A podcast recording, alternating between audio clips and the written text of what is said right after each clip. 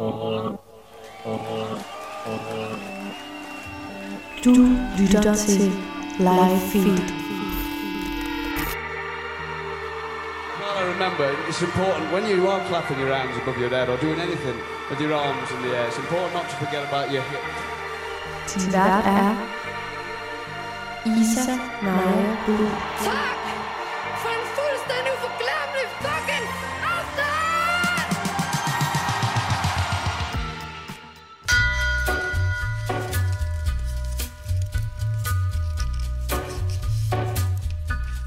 Hi, my name is Isa. I'm from the Danish youth radio channel Radio Loud. You said we prob- probably shouldn't take your advice, but I'm gonna ask you anyway. If you could give one advice for my generation, the mid 20s, what would that be? Mid 20s?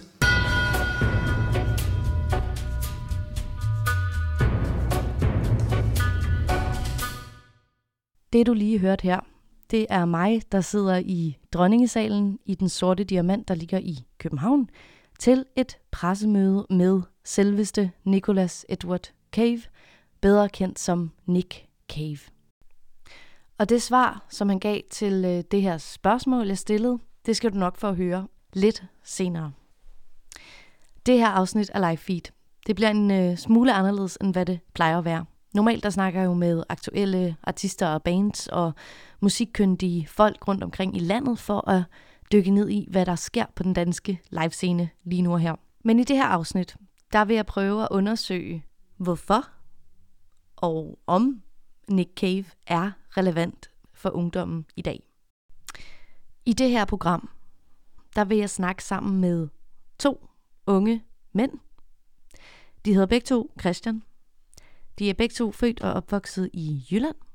De er begge to i deres midt 20'ere, og de bor begge to i Nordvest i København. De er næsten den samme person. Selvfølgelig er der øh, mange forskelle ved dem, og måske er den største faktisk, at øh, den ene Christian, han synes, at Nick Caves musik er enormt kedeligt, og han tror simpelthen ikke på, at der er nogen i vores generation, der lytter til det, fordi de kan lide det. Og den anden Christian, han er kæmpe Nick Cave-fan, og har en masse venner, der lytter til det. Den ene Christian, han hedder Christian Hinø Links, og det er ham her. Altså, jeg har aldrig... Jeg er trods alt 26 år, ikke? Jeg har gået på tre forskellige skoler. Jeg har boet 26 forskellige steder. Jeg har haft mange forskellige venner. Aldrig i mit liv har nogen nævnt Nick Cave. Og det her, det er Christian Kjærulf. mange af de venner, øh, jeg har kendt igennem tiden, de fleste af dem har et andet form for forhold til, til Nick Cave på den ene eller den anden måde. De to mænd her, dem skal du nok komme til at lære meget bedre at kende i løbet af øh, det her afsnit af Live Feed. Ved du ikke, hvem Nick Cave er, så skal du nok også komme til at lære ham lidt bedre at kende i, øh, igennem det her afsnit. Men øh, det bliver ikke et portræt. Vi kommer ikke til at lytte til alt muligt af hans musik. Øhm, så hvis du vil lære ham endnu bedre at kende, så vil jeg foreslå, at du lytter til øh, det Loud podcast, der hedder Kontur, hvor min kollega Jonas Sølberg har tegnet et øh, lydportræt af Nick Cave, og altså også har besøgt den her udstilling, der finder sted lige nu på den sorte diamant, som altså er om Nick Cave. Men lige nu, der synes jeg, du skal blive hængende og være med til at undersøge og diskutere, hvorfor og om Nick Cave er relevant for øh, ungdommen, og få et indblik i en samtale om, hvorfor vi er fascineret af musik, hvorfor noget musik kan feje benene væk under fødderne på nogen, men samtidig få nogle andre til at falde i søvn, når man hører det. Igennem afsnittet kommer du selvfølgelig også til at høre noget af Nick Caves musik, og du kommer også til at høre eksklusive øh, bidder fra det her pressemøde. Mit navn, det er Isanaya, og det her, det er en live feed special.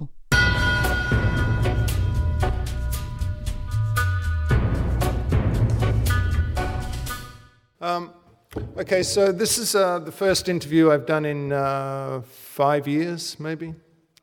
Um, so make it good.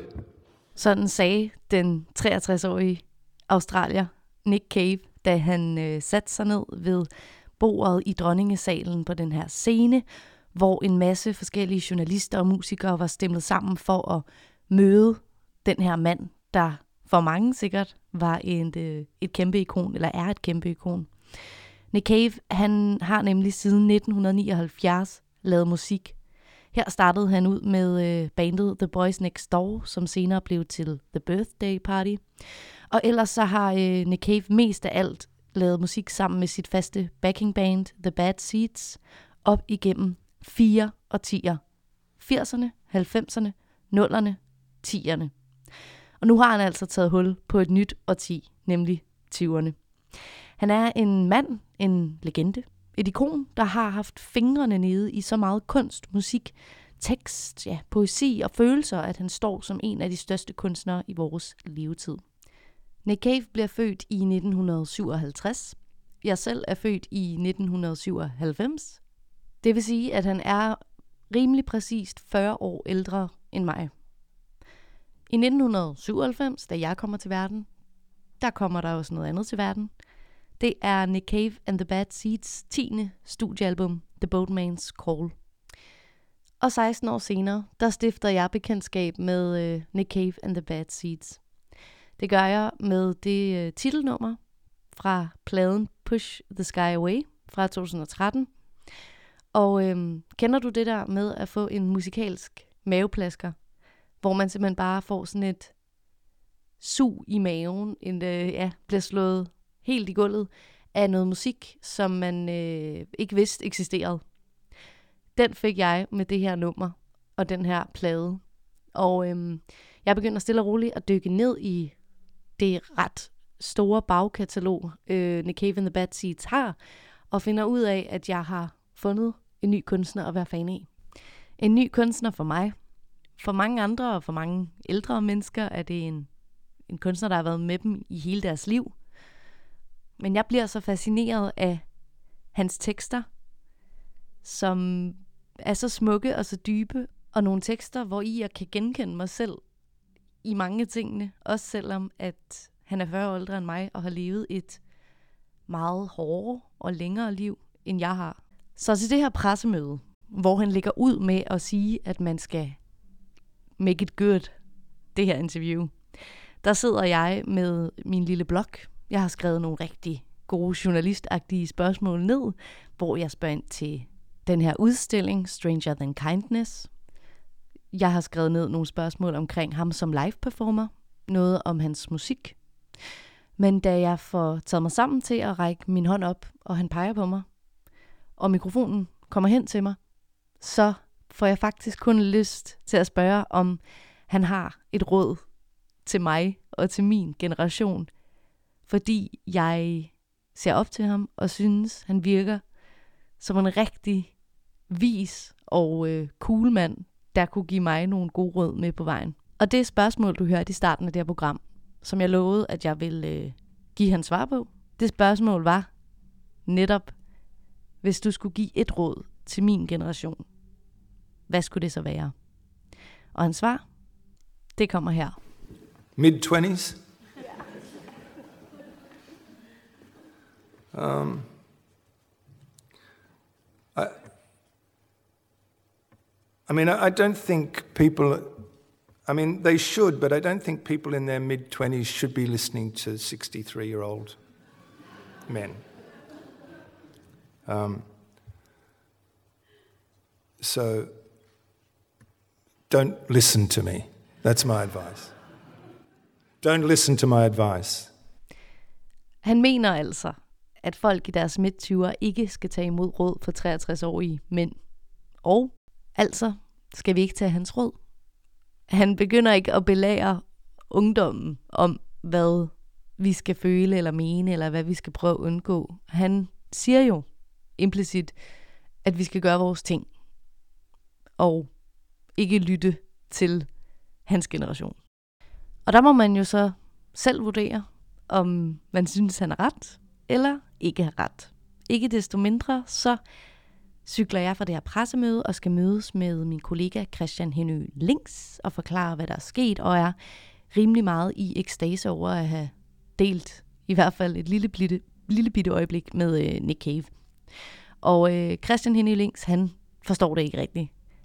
Faktisk så udbryder han noget, eller der er jo ikke nogen i vores generation, der rigtigt kan lide Nick Cave.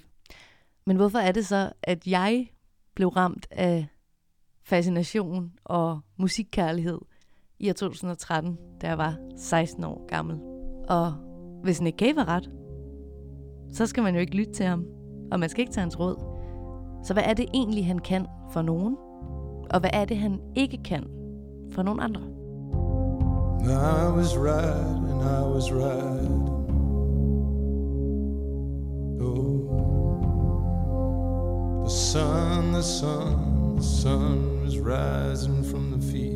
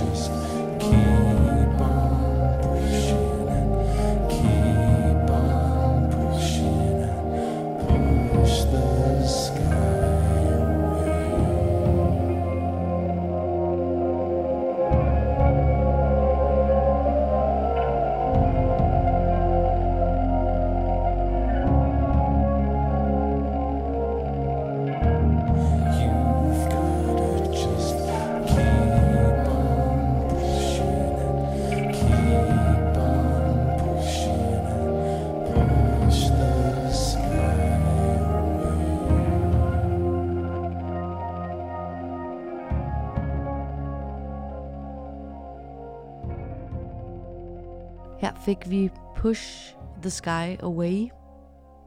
Et øh, nummer af Nick Cave and the Bad Seeds fra år 2013 på den plade af samme navn som nummeret, som altså var min indgang til den her musiker og kunstner og poet og alt muligt andet.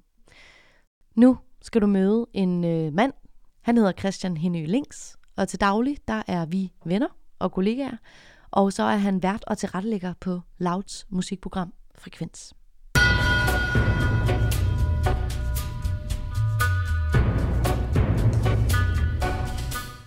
Christian, grunden til, at jeg har inviteret dig ind, det er jo fordi, vi skal snakke lidt om en mand, en kunstner, en øh, musiker, som du måske ikke har det sådan største og bedste forhold til, det er nemlig Nick Cave. Og, øhm, og, og grunden til, at jeg netop har hævet dig ind, det er jo fordi, at da jeg kom helt sådan i en euforisk ros øh, fra det her pressemøde, jeg var til med, øh, med den her mand, Og så kom vi til at snakke lidt inde på, på Loud, og så siger du sådan, der er jo ikke nogen øh, i vores generation der lytter til Nick Cave. En sådan rimelig kontroversiel udmelding for nogen unge, vil man sige, men også sikkert noget, som mange andre unge kan ikke genkende til. Hvorfor var det, du sagde det her? Jamen, det tror jeg ligesom bunder i øh, den øh, antagelse, den opfattelse, jeg har af min vennegruppe, øh, som er ret stor og ret bred, øh, og både sådan aldersmæssigt, men også sådan demografisk og øh, sådan generelt bare, altså øh, personligt er den meget, er meget bred. Øh, og jeg har aldrig nogensinde hørt nogen af mine venner øh, nævne Nick Cave. Øh, det eneste tidspunkt, jeg har stødt på Nick Cave faktisk, det er i forbindelse med, at øh, han har en kone, som har et tøjmærke, som hedder The Vampire's Wife. Øh, og så har jeg vist også engang været til en teaterkoncert i Aarhus, hvor jeg boede øh, som, som ung, eller som ung, jeg er stadig ung, men som, som sådan teenager og barn, øh, hvor jeg var til en teaterkoncert på Aarhus, Aarhus Teater. Det eneste, jeg kan huske derfra, det er en eller anden kanin. Men øh, ellers så har jeg simpelthen intet forhold. Jeg har aldrig hørt øh, nogen nævne ham. Jeg har aldrig læst om ham i andre end sådan nogle øh, øh, danske magasiner, som prøver at være sådan super art. Øh, og de eneste gange, at jeg har set ham optaget på min Instagram, som altså også er ret bred, både sådan demografiske vaksers ud i hele verden bliver nævnt, så er det kun i forbindelse med, at folk er blevet klædt på af hans kone, og derfor er til hans koncert. Så du kan høre, det er et rigtig skønt ja. udgangspunkt for, for det her, ikke? Men, men er det ikke sådan en smule arrogant antagelse, at fordi din vennegruppe ikke kan lide den her øh, sådan rimelig store legende, så tror du ikke, der er nogen unge, der kan lide det? Jeg har ikke sagt, at de ikke kan lide det, og jeg ved ikke, om det er mindre arrogant, end at du og dine venner antager, at alle kan lide det. Jeg er jo mellemmand her i dag, faktisk, øh, mellem, eller i det her program, mellem øh, en, en kæmpe Nick og dig. Ikke? Ja. Så jeg forholder mig neutralt. Okay. Øhm, jeg skal nok være med at drage dig mere ind i det. Det er bare jeg skal okay. i hvert fald prøve. Men jeg, ej, jeg forholder mig selvfølgelig ikke helt neutralt. Men jeg synes, det er spændende, at, at, at at der er to meget... Din, jamen, lyttede du til din egen introduktion af den her mand, ikke? Du lyste nærmest op, da du nævnte det ved jeg kunstneren, manden, musikeren, Men man ikke? kan jo lige meget hvad, altså man synes ikke uh, underkende den hvad hedder det, position, han har i musikhistorien. Det gør jeg bestemt heller Det ved jeg også godt. Men øhm, det, jeg så vil spørge dig om nu, det er, hvad lytter du selv til af musik? Jamen altså, øh, på Loud, så er jeg jo ligesom øh, sådan, øh, kategoriseret som poppigen. Øh, jeg bevæger mig helt klart mest i sådan, det her segment af øh, alle mulige former for sådan popkultur, mere end sådan genren øh, pop. Det er meget musikere, som er meget aktive øh, på sådan sociale medier, og meget sådan epitomien af vores generation, altså de her sådan unge øh, sanger og sangerinder, og generelt personer, der laver musik, øh, som har en meget sådan DIY-tilgang til det. Øh, Ariana Grande fylder rigtig meget på min spilleliste, men også sådan mindre kunstnere som øh, Shy Girl og sådan generelt folk, som måske bare øh, altså prøver sig lidt frem og, og prøver at bryde lidt med, hvad man måske tidligere har gjort, mm. øh, fylder. Men øh, Kylie Minogue fylder også rigtig meget, øh, Madonna fylder også rigtig meget, og så selvfølgelig mine to sådan helt store øh, idoler, Lady Gaga og Beyoncé, fylder også sindssygt meget. Jeg vil så også sige, at jeg har også lidt mere sådan den her for at man ikke tænker, at det, er da ånds, det er da nemt, at Isa har hævet ham, men han hører kun pop. Så hører jeg også musik, som måske passer mere over i sådan det melankolske, øhm, og som også sådan kigger mere tilbage, end kun kigger frem. Mm. Øhm, altså, der er helt sikkert nogle Nick Cave-fans, som bliver rasende på mig nu, men sådan, jeg vil sammenligne det segment, som Nick Cave laver musik i, som noget, som for eksempel også Tina Dikov laver musik. Det her musik, som man sådan lidt græder til, og som måske også lidt græder, når det kommer ud af dine mm. højtalere. Så jeg er altså ikke bange for den her slags musik. Jeg tror bare måske ikke, at jeg sådan... Mm. Jeg glæder mig til at høre, ja. hvad det er hypen omkring den her mand. Bestemt, men du skal også vide jo, at du er jo ikke... Altså, jeg er ikke taget dig med herind for at omvende dig eller noget. Jeg synes jo bare, det er enormt spændende at høre øh, flere perspektiver på det, fordi du netop har været, øh, hvad hedder det, altså meget lige frem i din udmelding omkring øh, den her mand. Men øh, du siger, den her do-it-yourself-tilgang, og måske særligt, øh, altså, hvad hedder det, folk, eller hvad, musikere fra øh, den populære musikalske genre. Men øh, hvad, hvad lytter du efter, når du hører det musik, du allerbedst kan lide? Det er, øh, noget, der er sjovt ved det spørgsmål, er, at da jeg nævnte for vores kolleger, at jeg ikke var den store Nick Cave-fan, så blev jeg ligesom spurgt, og det gør der tit med den her type musikere, som passer ned i sådan det elitære, fine kulturelle. Og det er ikke negativt. Det er måske negativt for de mennesker, der er der i, for det er aldrig sjovt at blive puttet i en boks. Men øh, der var det her med sådan, lytter til lyrikken. Hvor at, øh, altså det er simpelthen det nemmeste at gå i, til angreb på folk, som siger noget musik, man selv elsker, at de ikke kan lide det. Og ja, jeg lytter sindssygt meget til lyrikken, øhm, og det er en ting, som er vigtig for mig, øh, men primært på sådan en måde, hvor jeg kan synge med på det. Mm. Øhm, jeg elsker det der med, når der er en, øh, en tekst, som man ligesom sådan kan lade sådan hele sangen omsvuld med mig. Øhm, med ligesom ved at gå ind i teksten. Så teksten betyder rigtig meget. Betyder det noget, at øh, jeg føler noget, når jeg hører det. Og det er jo også sjovt for dig at høre, og generelt for Nick Cave-fans at høre, fordi I føler sindssygt meget, når I hører det. Det gør jeg ikke.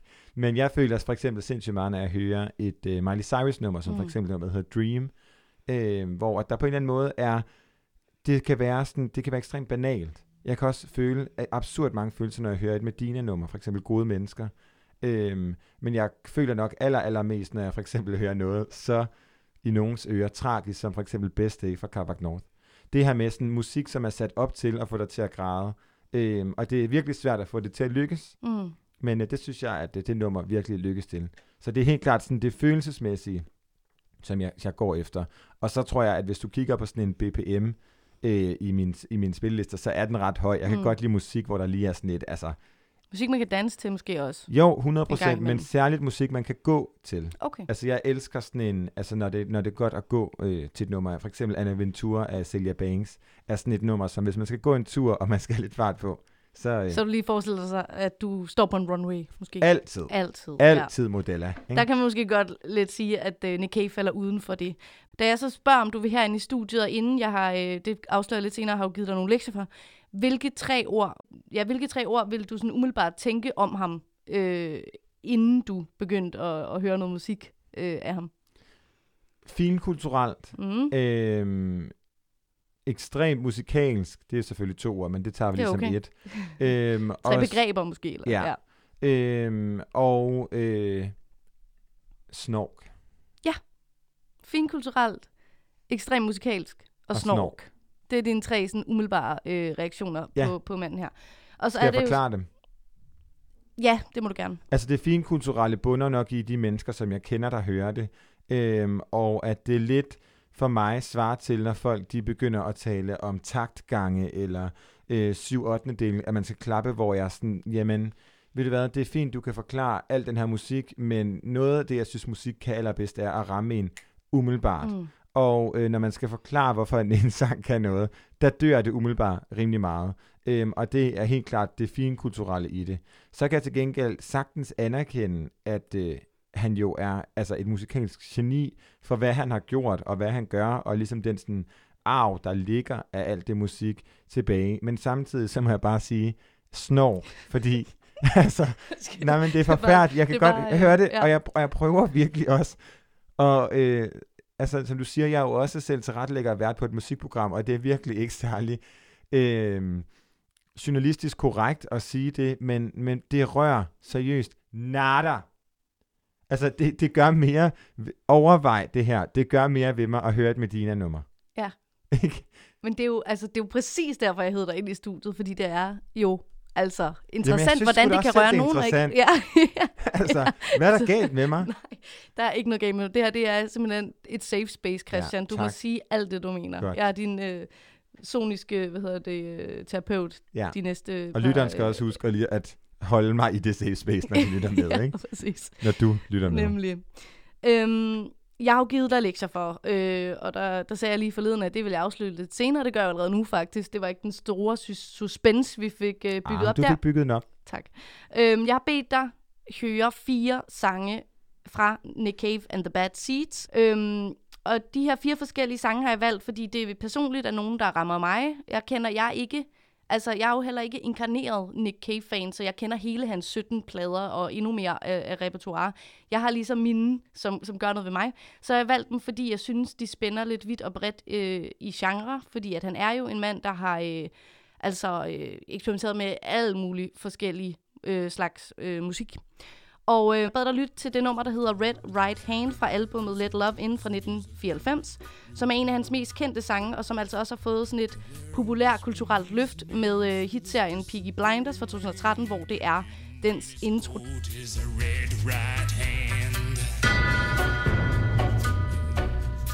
så bad jeg dig lytte om, øh, hvad hedder det, øh, den sang, der hedder Where the Wild Roses Grow, som han har lavet sammen med Kylie Minogue. Og den valgte jeg jo selvfølgelig også helt strategisk, fordi jeg tænkte, at du øh, jo altså er en, øh, en poppy, og det er Kylie Minogue også.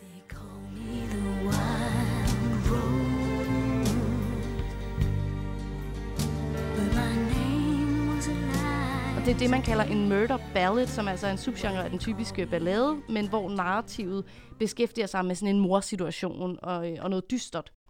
Og øh, så bad jeg dig lytte til det nummer, der hedder Into My Arms, som altså er fra hans øh, skældsættende album The Boatman's Call fra 1997, som også er en af hans mere kendte sange. into my arms, oh Lord, into my arms, oh Lord, into my arms.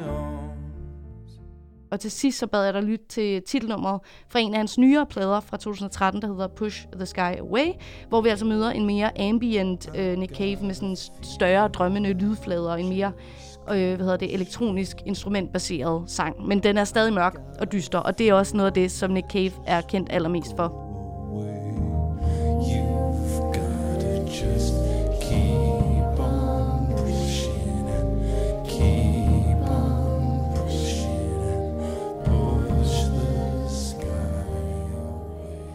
Christian, jeg bad dig øh, tænke over, om nogen af de her sange fik dig til at føle noget, eller rørte noget i dig, eller hvad der ligesom gik, gik igennem dit hoved, da du lyttede til dem. Og vi behøver ikke at sådan gennemgå dem slavisk.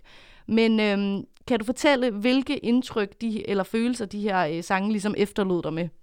Først og fremmest, så, øh, så hørte jeg dem ligesom i den rækkefølge, du, øh, du, du har sendt dem til mig. Ja. Og øh, meget interessant, så er tre af sangene også hans, på hans top 4 mest øh, streamede sange, hvis man altså kigger på Spotify, som jeg gjorde. Og så som du siger, den sidste er ligesom øh, fra hans fra et nyere album, og ikke i hans top 10, men øh, også meget sjovt, at hvis det er titelnummeret, ligger i bunden, mm. meget art.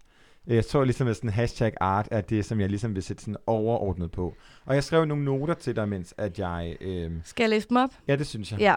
Øh, Christian skrev til mig på Facebook, Oh Lord, Michael Karø føler, jeg er til spoken word, kan bedst lide, når han ikke synger i uh, Red Right Hand. Okay, yes, Kylie. Jeg har været til en, koncert, jeg har været til en teaterkoncert i 2007. Øh, skal by the way lige vågne igen. Snork. Ja. Med øh, store øh, bogstaver. Det var ligesom din umiddelbare, øh, hvad hedder det, følelser. Jamen, det er fordi, han starter jo det første... Hvad hed det første nummer? Det tror jeg var Into My Arms. Det tror jeg også Into Ja. My Arms. Øhm, og øh, Den lidt sørgelige klaver. ja, den var sgu lidt sørgelig. Ja. Men det hele er jo lidt sørgeligt. ja. Og øh, det er jo forfærdeligt, at som jeg skriver, at det jeg bedst kan lide i den, der hedder Red. Hvad hed den? Red, hvad? Red Right Hand. Ja, det er, når han ikke synger. Ja. Instrumentalstykket er helt fantastisk mm. i det, øh, og nærmest sådan lidt filmisk. Øh, og øh, det var, altså, og så kommer jeg til det nummer med Kylie Minogue og tænker, yes, nu skal vi bare ud. Spinning around, move out of my way. Ikke? Nej, det skulle vi ikke. Vi havde også Kylie Minogue helt nede og ligge på gulvet og græde i en stor velurkåbe, imens det regner udenfor, at jeg er på et eller andet slot. Det er i hvert fald sådan, det føles. Jeg har ikke set musikvideoen, hvis der er sådan en til. Øhm, og så til sidst, så havde det sådan, jeg tror lige, jeg skal vågne igen. Ja. Fordi, altså, jeg ved godt, jeg kalder ham et musik, musikalsk geni, Mm. og det er han, det anerkender også, at der, han er. Men jeg kunne godt nok ikke høre forskel på de fire numre. Nej. Og jeg følte nul. Og det var forfærdeligt. Og jeg begyndte, jeg blev også lidt, irrit- ja, jo, jeg følte irritation. Fordi jeg blev sådan lidt, hvorfor føler jeg ikke noget? Ja. Øhm, og jeg prøvede virkelig at være sådan, øhm, jeg kan godt være lidt forudindtaget. Og jeg prøvede at lægge min forudindtagethed væk, og være sådan, nu forholder jeg mig til de her numre. Øh, og jeg følte simpelthen, at jeg var til sådan en spoken word, hvor at Nick Cave, som ikke, ikke var Nick Cave, at en eller anden mand står og siger de her ord i bare tær, imens han sådan graver dem ned i noget jord, og har et eller andet hørsæt på. Og på Louisiana en sommerdag, og alle folk sidder med rosé og klapper, og er kørt ind fra nordkyst, altså hele øh, Nordsjælland, ikke? Bare for at sidde og have det sådan et art, og ikke rigtig forstå, Mm. hvad, hvad det er. Og jeg tror også, det var derfor, jeg sagde ja til at, øh, at komme ligesom og brokke mig over ham, fordi jeg simpelthen ikke forstår det. Øhm, og jeg synes, at det er vildt interessant, hvordan at man sådan kan... Altså, jeg, det får, vi, jo- får jeg jo aldrig svar på, men jeg gad godt dykke ned i folk, som siger, at de kan lide Nick Cave. Jamen, Fordi det, det Nick får Ca- du lidt lov til, fordi Okay. at, at jeg skal også snakke med en anden Christian. Ja. Øhm, Og øh, der kan du høre, hvad han ligesom har at sige. Ja, Og jeg har nogle, også, ja. jamen, jeg har det er fordi, jeg har det lidt med Nick Cave, som jeg har det med Michael Kvium. Mm. Det er smart at sige, at man godt kan lide det, men der er ikke nogen, der reelt kan lide det. Okay. Eller jeg, og jeg kunne komme med mange andre. Altså, Tror du, det havde hjulpet dig? Øh, ja, igen, det er ikke, fordi jeg skal sidde her og omvende dig, men tror du, du ville have kunne følt mere, hvis du havde siddet med hans tekster? Han er jo enormt kendt for, øh, for hans tekster. Han er jo også altså, digter, poet. jamen jeg Maler, læste Into. My Arms. Ja, Altså, det var bare, oh lord, ja. oh lord, oh lord, ikke?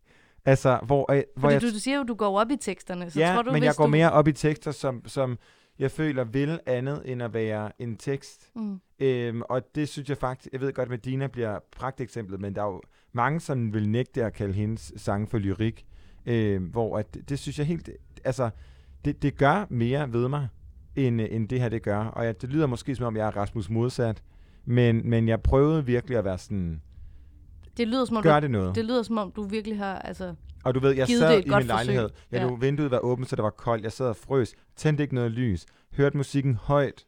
Ja. Prøvede ligesom at være sådan miserabel. Ja. Ikke?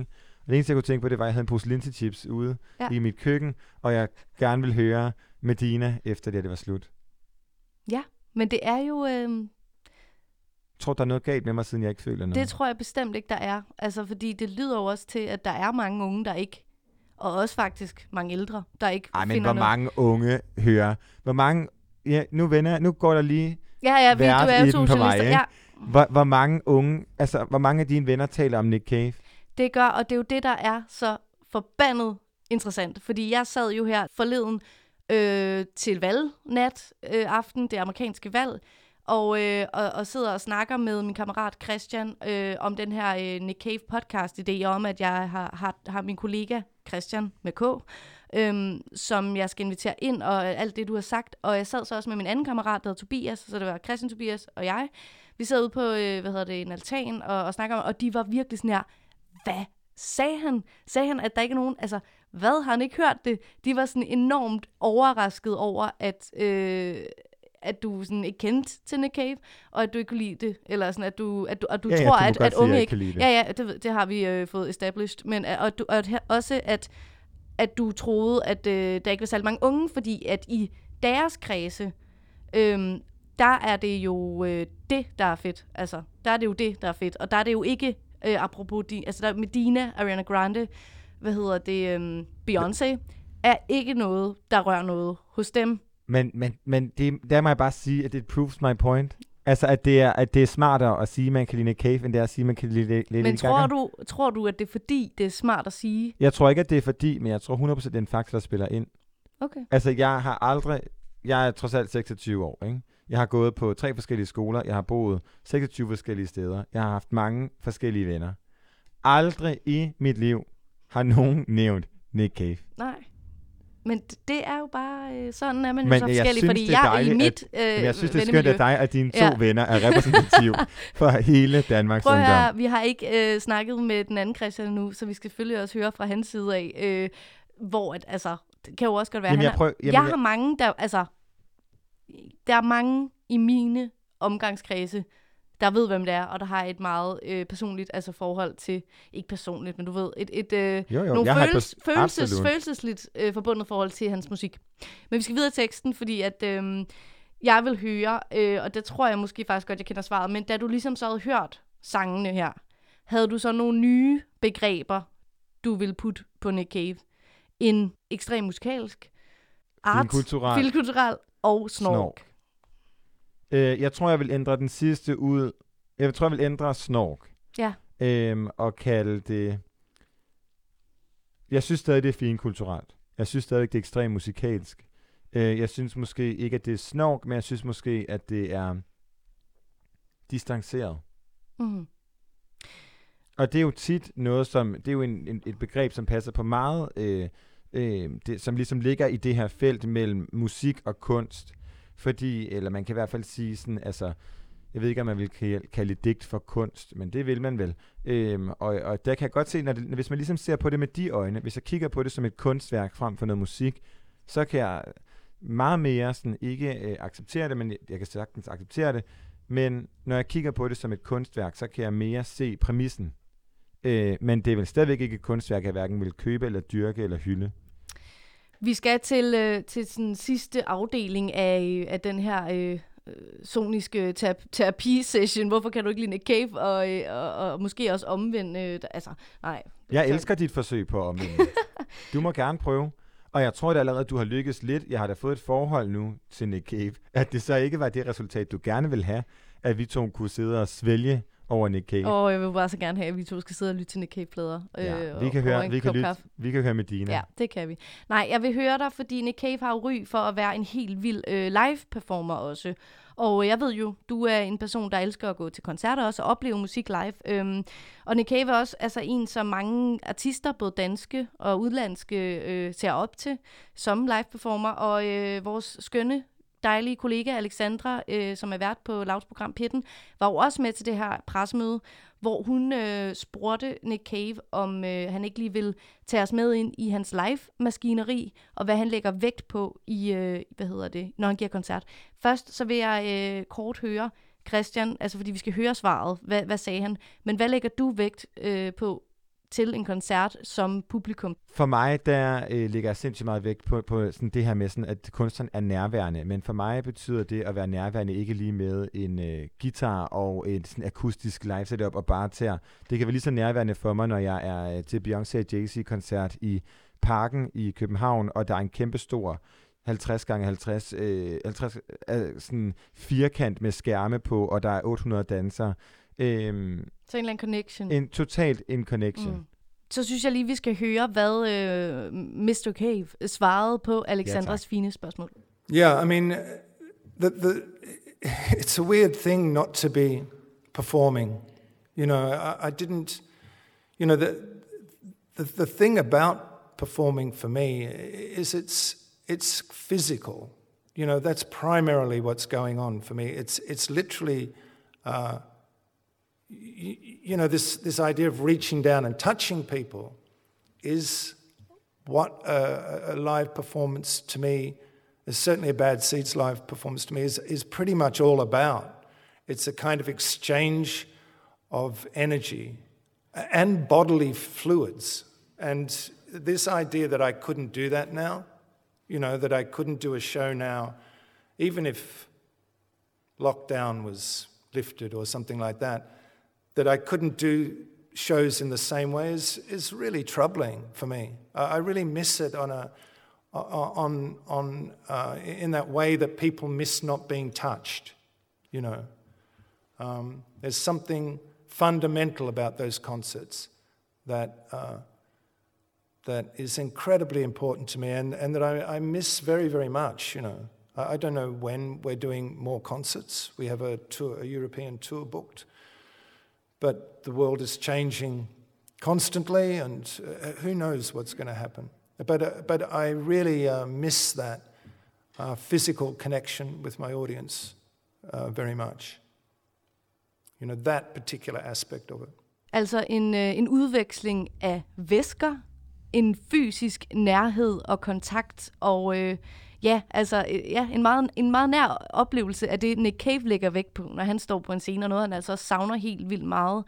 Øhm, det taler jo faktisk lidt ind i det, du sagde med en connection, og det kan jo så komme på mange forskellige måder, men det, er, det en helt fysisk øh, ja, kontakt. Giver det dig lyst til at tage til en Nick Cave-koncert? Jeg tror øh, absolut, at det giver mig lyst til at tage til en Nick Cave-koncert, men jeg vil aldrig...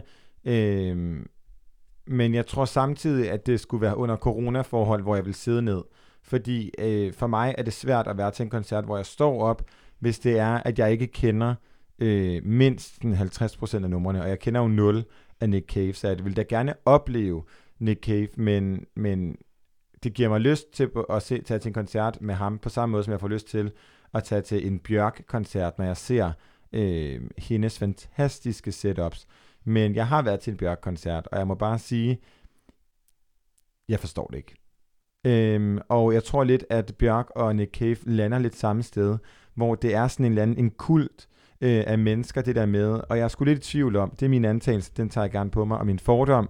Jeg er lidt i tvivl om, hvor mange mennesker, der reelt går til de her koncerter, som elsker det, eller som har lært at elske det, fordi at det passer ind på et eller andet i sådan en idé. Det er lidt det samme som, jeg vil gerne, øh, jeg er også selv meget opmærksom på, hvordan jeg kan fremstå finkulturelt. Lært, har for eksempel lært at spise sushi, har lært at drikke matcha latte, og har lært at øh, altså drikke kokosvand. Tre måske meget simple ting i forhold til, hvad, hvad sådan Nick Caves univers kan. Men jeg har lidt en idé om, der, der er lidt den samme i det.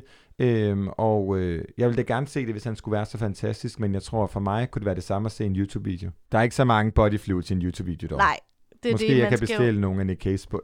Han skal måske sælge body Ja, fluids, imens så kan man, øh, øh, få en corona... livestream. Ja, Med smart. lidt, ja, det 3D, lyder en lille smule Er ulækkert. det 4D eller er det 5D? Det er 5D. 5D, så er der 5D. også øh, Ja. vand og alt muligt. Ja. Men øh, vi skal til at runde af, øh, men inden da, så vil jeg lige høre dig, øh, hvis du har taget noget med dig, øh, efter at have lyttet til hans musik og snakket det igennem, hvad skulle det så være? at det måske ikke er så endimensionelt, som jeg godt kan lide at gøre det til. At, øh, at Nick Cave er, har en reel fanbase, som jeg aldrig har betvivlet. Men, men at han kan et eller andet, som rører nogle mennesker, og det respekterer jeg.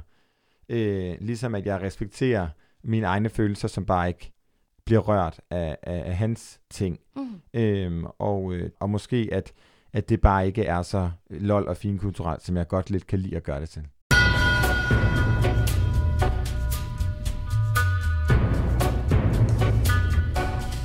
Det her, det var Christian Henny Links. Da jeg havde snakket med ham, der, der tænkte jeg faktisk lidt over, altså, er det, er det mig, der er dum? Er det kun mig og mine to venner, der sidder på en altan og, og har det for fedt over Nick Cave? Og det ved jeg jo godt ikke er rigtigt. Eller hvad? Det var i hvert fald meget spændende at høre fra en side af ungdommen. Og nu skal vi høre fra modpolen. Ikke fordi vi, vi skal ikke køre sådan et øh, boksering øh, nogen mod nogen, men det skal vi alligevel lidt. Men øh, vi skal høre fra Christian Kjærulf. Han er min gode ven og medstuderende fra musikvidenskab. I nuværende stund er han i praktik på Wingman Productions, og så er han desuden den største Nick Cave-fan, jeg kender. Altså i min generation.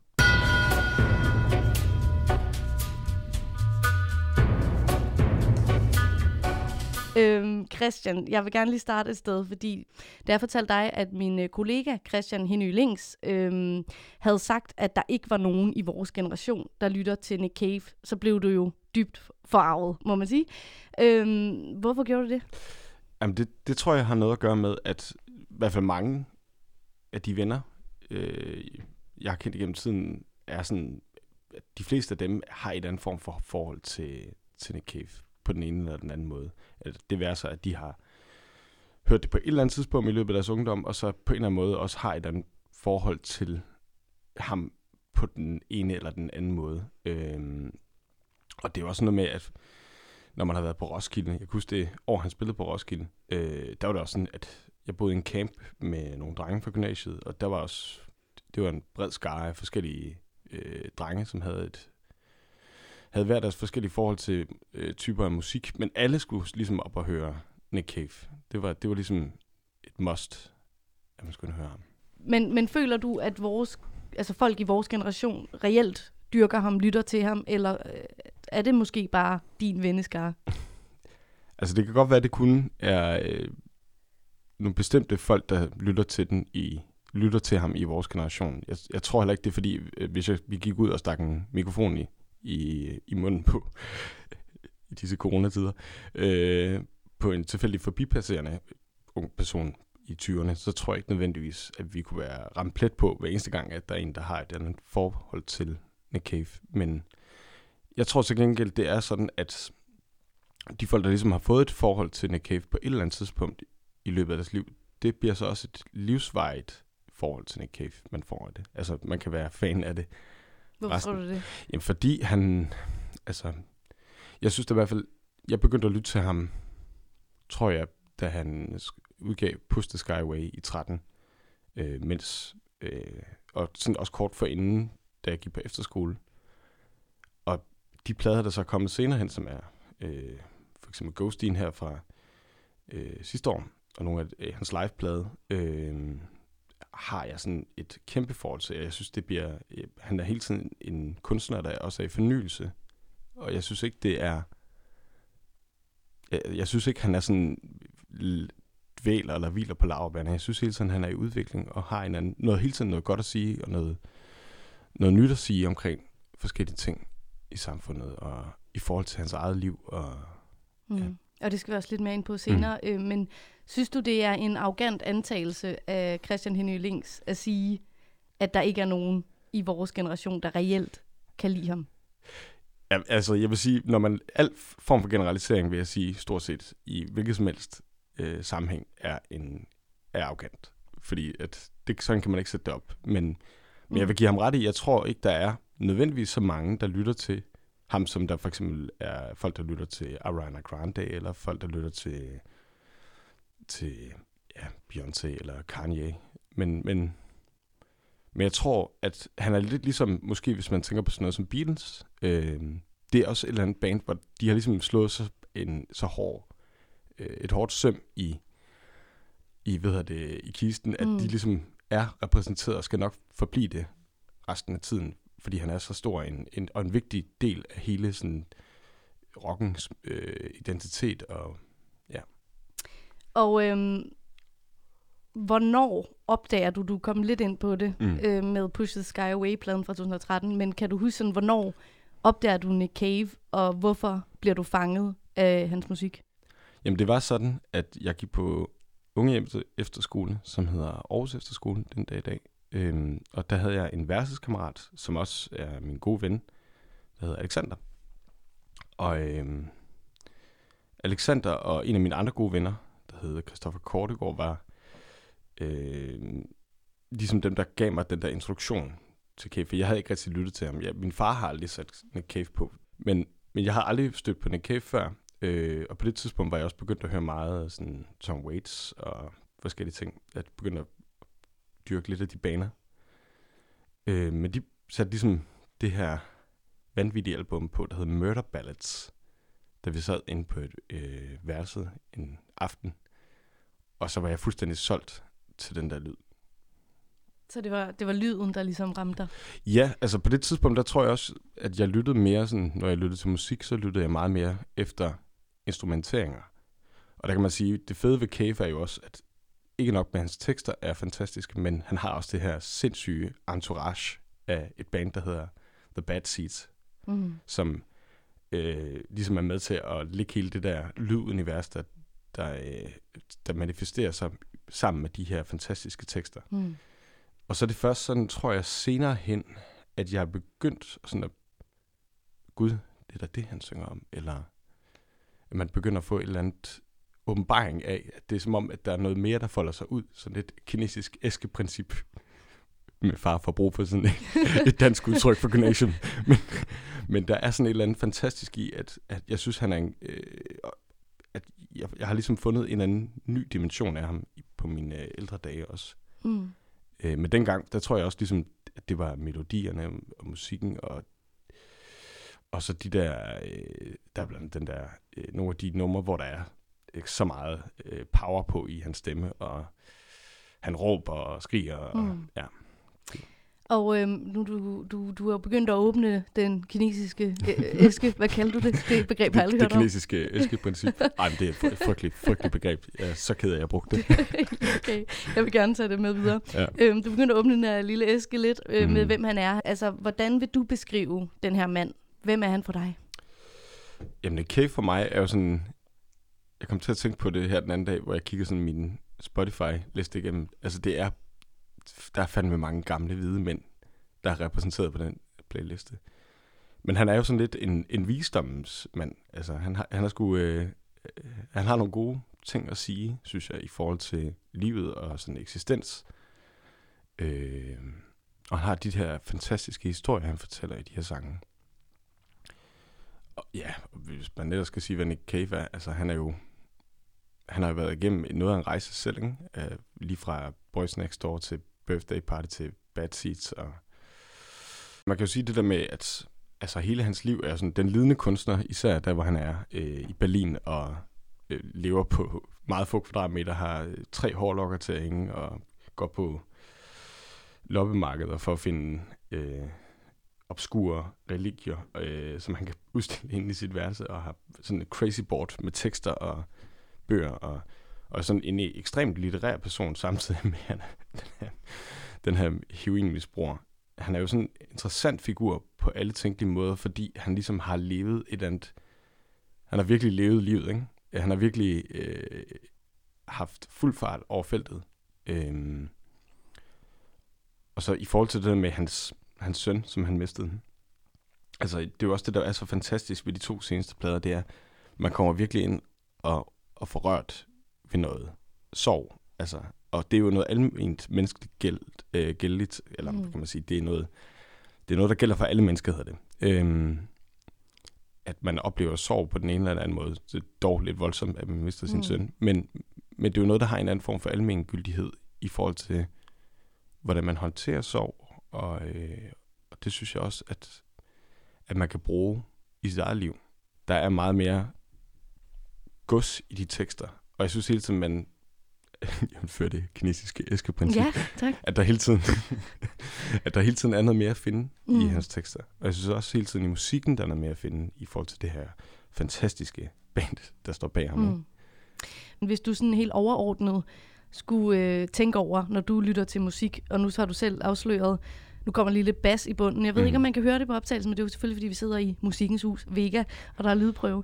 øhm, men øhm, nej, det jeg vil spørge om er, du har selv afsløret, at du er måske mange hvide gamle mænd på din øh, spilleliste. Mm. Men hvad, øh, hvad er det, du øh, godt kan lide, når du lytter til musik? Ja, al- al- altså oprindeligt tror jeg, da jeg begyndte at starte med at lytte til musik, så var det mere sådan noget med, at der skulle være et, øh, der skulle være et godt hook i musikken, ikke? Mm. Hvad med nu? Jamen, nu tror jeg, jeg er begyndt at blive mere sådan, at jeg har et, skal have et eller andet forhold til teksten. Jeg skal også have et eller andet forhold til, at der skal være et eller andet med, at den kunstner, som synger det, ikke udgiver sig for at være andet, end vedkommende er. Øhm, og det kan man jo så noget diskutere. Det. Ja, jeg tror, altså... Man kan jo sige, Nick Cave er måske et dårligt eksempel, ikke? Fordi han er jo lige så meget en... en altså, jo, han er jo ærlig i sine tekster, og også et, et, et ordentligt menneske, hvad jeg i hvert fald har indtryk af, Mm. de interviews, jeg har set med ham. Øh, men der skal være en eller anden... Man skal ikke... Altså, han har jo også det her liv, jo selvfølgelig, som er sådan ekstremt... Øh, også når han har lavet dokumentar, at det ligesom bliver fremstillet og positioneret på en bestemt måde. Men han... Altså, hans tekster handler jo, udover der selvfølgelig er de her historier og alt muligt, så handler de jo om, om hans eget liv, og, og hvordan det også...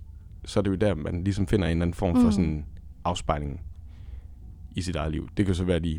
Altså, om det handler om, at ens søn er død, det er nok lidt for store følelser for, for en som mig. Men, men, øh, men sorg og, hvad hedder det, kærlighed og... Øh, Ja, alle de. Ja, alle de, alle de fine øh, menneskelige ting, der er i hans tekster. Øhm, Christian, nu vil jeg gerne lige høre, hvis du skulle sætte tre ord øh, eller begreber på øh, Nick Caves musik, sådan din umiddelbare tanke om, øh, hvad det, hvad det øh, er. Mm. Hvad, hvad, hvad vil du så vælge? Øj, det er et godt spørgsmål. Altså, der er jo en eller anden form for, selvom jeg er sådan lidt luren, også i jævnfører, nu har du fortalt, hvad vi begge to studerer, mm. at, at jeg er lidt luren ved at bruge det, men der er en eller anden form for autenticitet i hans, Mm. i hans musik. Øhm, som på en eller anden måde også er en ærlighed, ikke? Mm. Mm. Men øh, ja, det var et ord. To. Øh, der er en vildskab i hans musik. Også i, altså, hvis man kigger på ham som en, øh, en live-kunstner, isoleret set, så er der jo et eller andet fuldstændig hengivenhed i hans måde at forholde sig til sit publikum, men også måden, han forholder sig til sit orkester, han har med sig, ikke? Øh, Autenticitet, Ja. vildskab, vildskab og øhm, visdom. og... Ja. Ja. Vil du høre, hvad øh, min gode kollega Christian Henny Lings øh, brugte til at beskrive hans musik? Det vil jeg meget gerne. Han sagde øh, finkulturelt, ekstrem musikalsk og snork. Hvad sætter det i gang i dig? Øh, Kan du, kan du, for, kan du, øhm, kan du forstå, hvorfor han sætter mm. no, nogle lidt andre begreber på øh, hans musik? Ja, det kan jeg godt. Altså, jeg ved ikke, om jeg vil kalde det finkulturelt.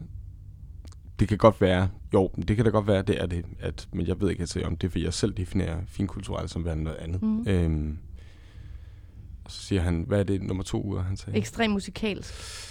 Øh, jamen, ja, det synes jeg da også, han er. Altså, mm. Mm. det kan da ikke komme udenom. Snork. Ja. Det kan jeg måske også godt sætte mig ind i, hvis man ikke rigtig har øh, enten ikke forsøgt, eller ikke, jeg tror, jeg kunne forestille mig, at Christian mest er typen, der har forsøgt, øh, men måske bare ikke rigtig ramt af det. Mm. Øh, og sådan tror jeg, at vi alle sammen har det omkring musik. Mhm. At man et eller andet sted, sådan, nogen mener, man burde lytte til. Øh, så det kan jeg da også godt forstå. Og der, ja, der kan der også være meget, hvor det går ud i en lang, lang tekstlig øh, Mm. mm. forklaring, han er, øh, når han synger. Og, Men hvis jeg nu siger, at, øh, at øh, den anden Christian, han, han elsker jo øh, mu- musikere som Medina. mm, Øhm, og det er ikke, fordi vi skal drage sammenligning mellem Nick Cave og Medina. mm. Men vil du sige, vil du ikke sige, øh, lidt ledende spørgsmål, jeg kender dig jo selvfølgelig også, det gør jeg også med en anden Det- Christian, vil du ikke sige, at Medina var snork? Altså, jeg ved ikke, om jeg vil bruge ordet snork. Jeg tror bare, jeg vil sige øh, personligt intetsigende. Ja, Okay. Altså, ja. Altså, Fordi- det, det, det, det er fint, det kører Mm. når, på, øh, mm. på speakeren til en fest eller et eller andet. Så tror jeg bare, at jeg går ud og lige henter en øl, eller ryger en cigaret, eller lige med tiden, ikke? Men altså, nej, men forstå Ja, ja, ret på den måde. forstår. Altså, det, er jo, Ja. det er jo det der med, det er jo, det er jo fair, at folk sådan Mm. har et eller andet forhold til, at man synes, at Cave kunne være snork. Eller, Ja, ja. Men, men, øh, for det kan jeg godt sætte mig ind i, men jeg tror, Mm. at det ligesom også går den anden vej, ikke? Christian, nu tænker jeg, at vi har snakket længe nok, så vi skal høre et stykke musik. Ja. Jeg har bedt om at tage et nummer med, der øh, rører noget særligt ved dig, eller, øh, og selvfølgelig et Nick Cave-nummer, ja. det er det, vi snakker om. Hvad er det for nummer, vi skal høre? Jamen, så jævnført det, jeg sagde tidligere øh, omkring den der oplevelse med Murder Ballads, så tænker jeg lidt, også hvis man skal hvad det, motivere et nummer i radioen, så vil jeg da helt klart, for mit 16-årige jeg, øh, synes jeg helt klart, at vi skal høre Stagger Lee. It was back in 32 when times were hard. He had a Colt 45 and a deck of cards. Stagger Lee. He wore rag-drawn shoes and an old Stetson hat. Had a 2840, had payments on that. Stagger Lee. His woman threw him out on the ice and the snow, and she told him never ever come back no more.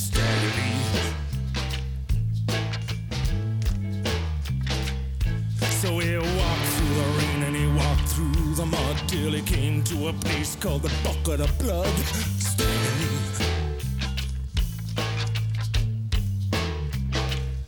He said, Mr. Motherfucker, you know who I am. And the barkeeper said, No, and I don't give a good goddamn. To Stagger Lee.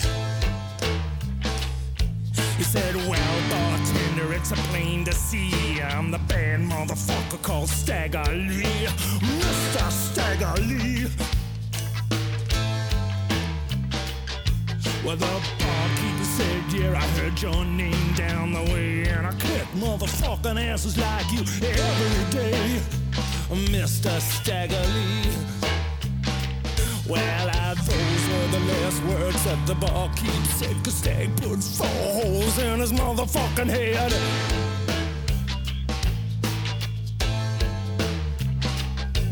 Just then in came a broad called Nellie Brown, known to make more money than any bitch in town.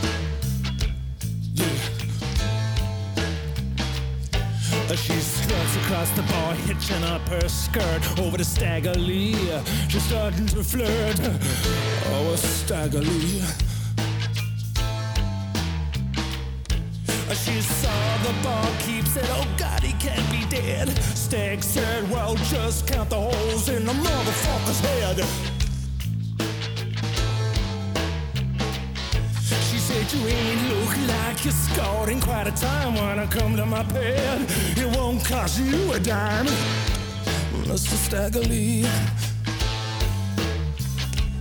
But there's something that I have to say before you begin. You have to be gone before my man Billy Dilly comes in.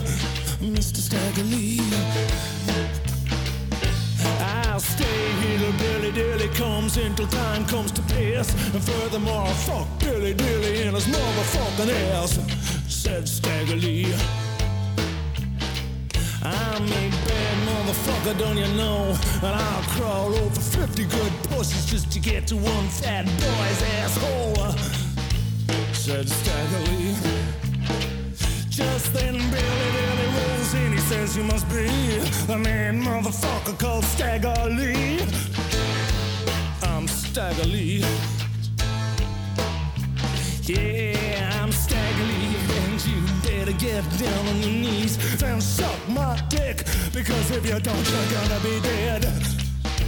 Said Stagger Lee. Oh, well, Billy Dropped down and slobbered on his head, and Stig filled him full of lead.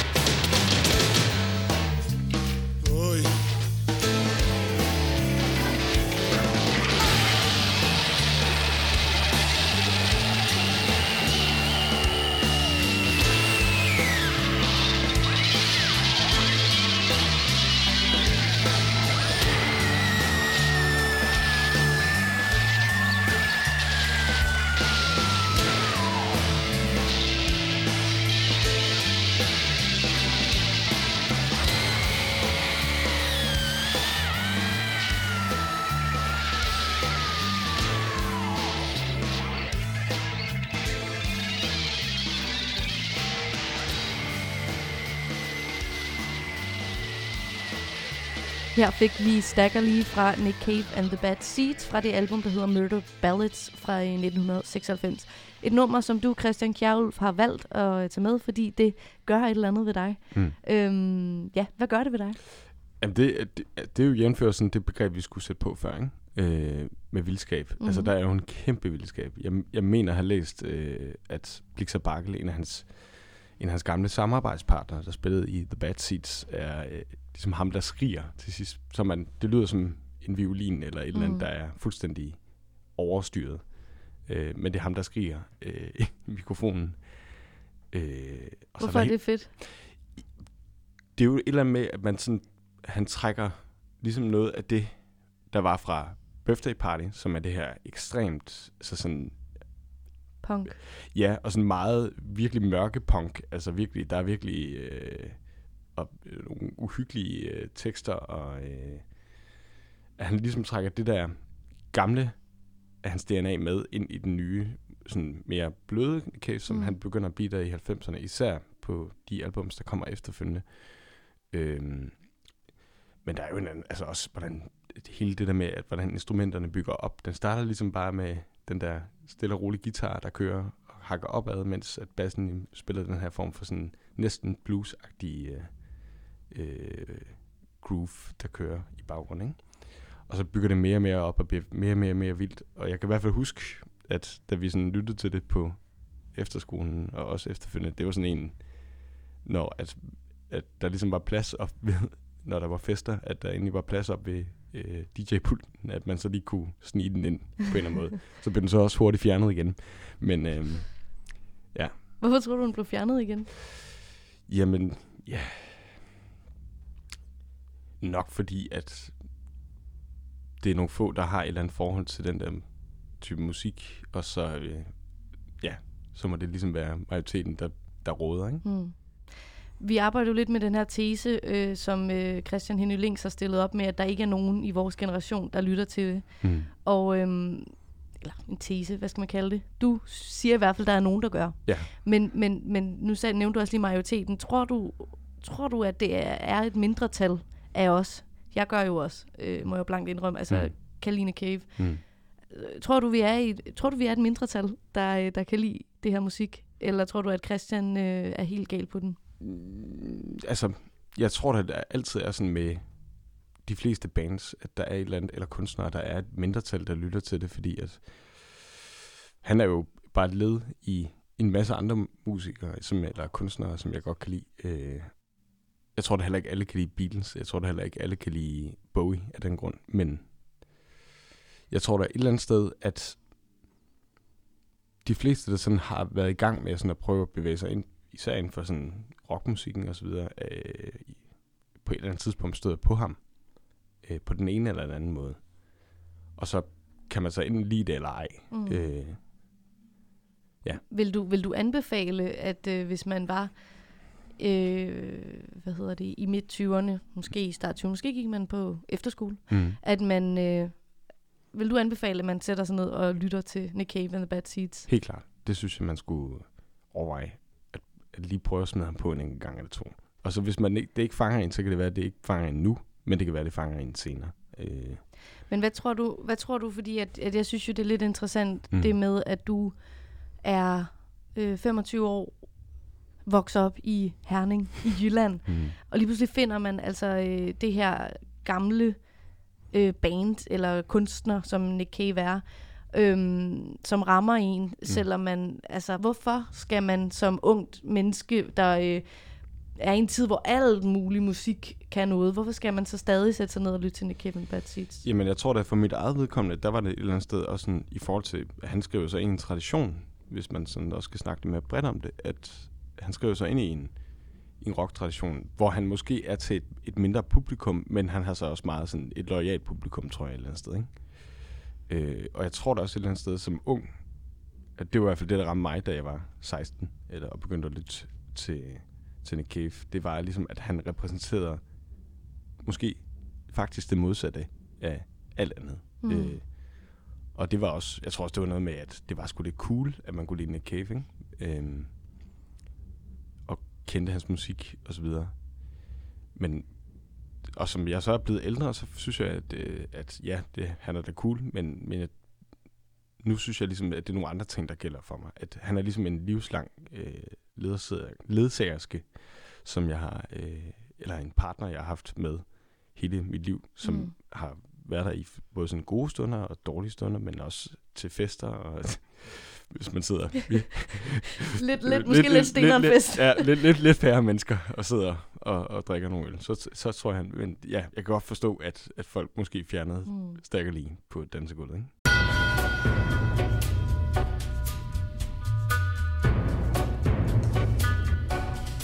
Er Nick Cave relevant for ungdommen nu i dag? Vores ungdom? Var det spørgsmål, jeg gerne vil undersøge i det her program. Og øh, med hjælp fra mine to dejlige medværter, har jeg lyst til at kalde dem, Christian Henø Links og Christian Kjærulf, så håber jeg, at du er blevet lidt klogere på, hvad Nick Cave kan for ungdommen, og hvad han ikke kan for ungdommen. Fordi jeg tror, det vi kommer frem til igennem det her afsnit, det er, at man kan ikke sige, om Nick Cave er relevant for ungdommen, fordi ungdommen er meget forskellig. Christian og Christian er begge to i midt-20'erne. De er begge to opvokset i Jylland. De er basically the same person. Ikke rigtigt, men lidt alligevel. Og Nick Cave er relevant for den ene Christian, men han er ikke relevant for den anden Christian. Og er det ikke bare skønt, at øh, det er det, musik kan? Det kan ramme nogen, og så kan det faktisk være sådan rimelig ligegyldigt for nogle andre. Og samtidig, så synes jeg da også, vi kom frem til, at øh, de begge Christianer jo faktisk godt kunne se nogle gode ting og nogle dårlige ting ved begge deres synspunkter, hvis man kan sige det. Fordi det her jo er live feed. Om end en live feed special, så skal I selvfølgelig ikke gå glip af en, øh, en anbefaling til noget, der altså sker ude i live-livet lige nu. Og det er selvfølgelig, at øh, jeg vil anbefale, at man går ind og ser den her udstilling Stranger Than Kindness, øh, som er Nick Caves personlige, private ting og en fortælling om ham som menneske og kunstner, som han altså selv har været med til at opsætte. Og øhm, så kan det jo være, at du opdager ham for første gang, og tænker, at han er helt vildt snork. Eller det kan være, at du opdager ham for første gang, og finder en livslang musikalsk partner. Og begge ting er helt okay.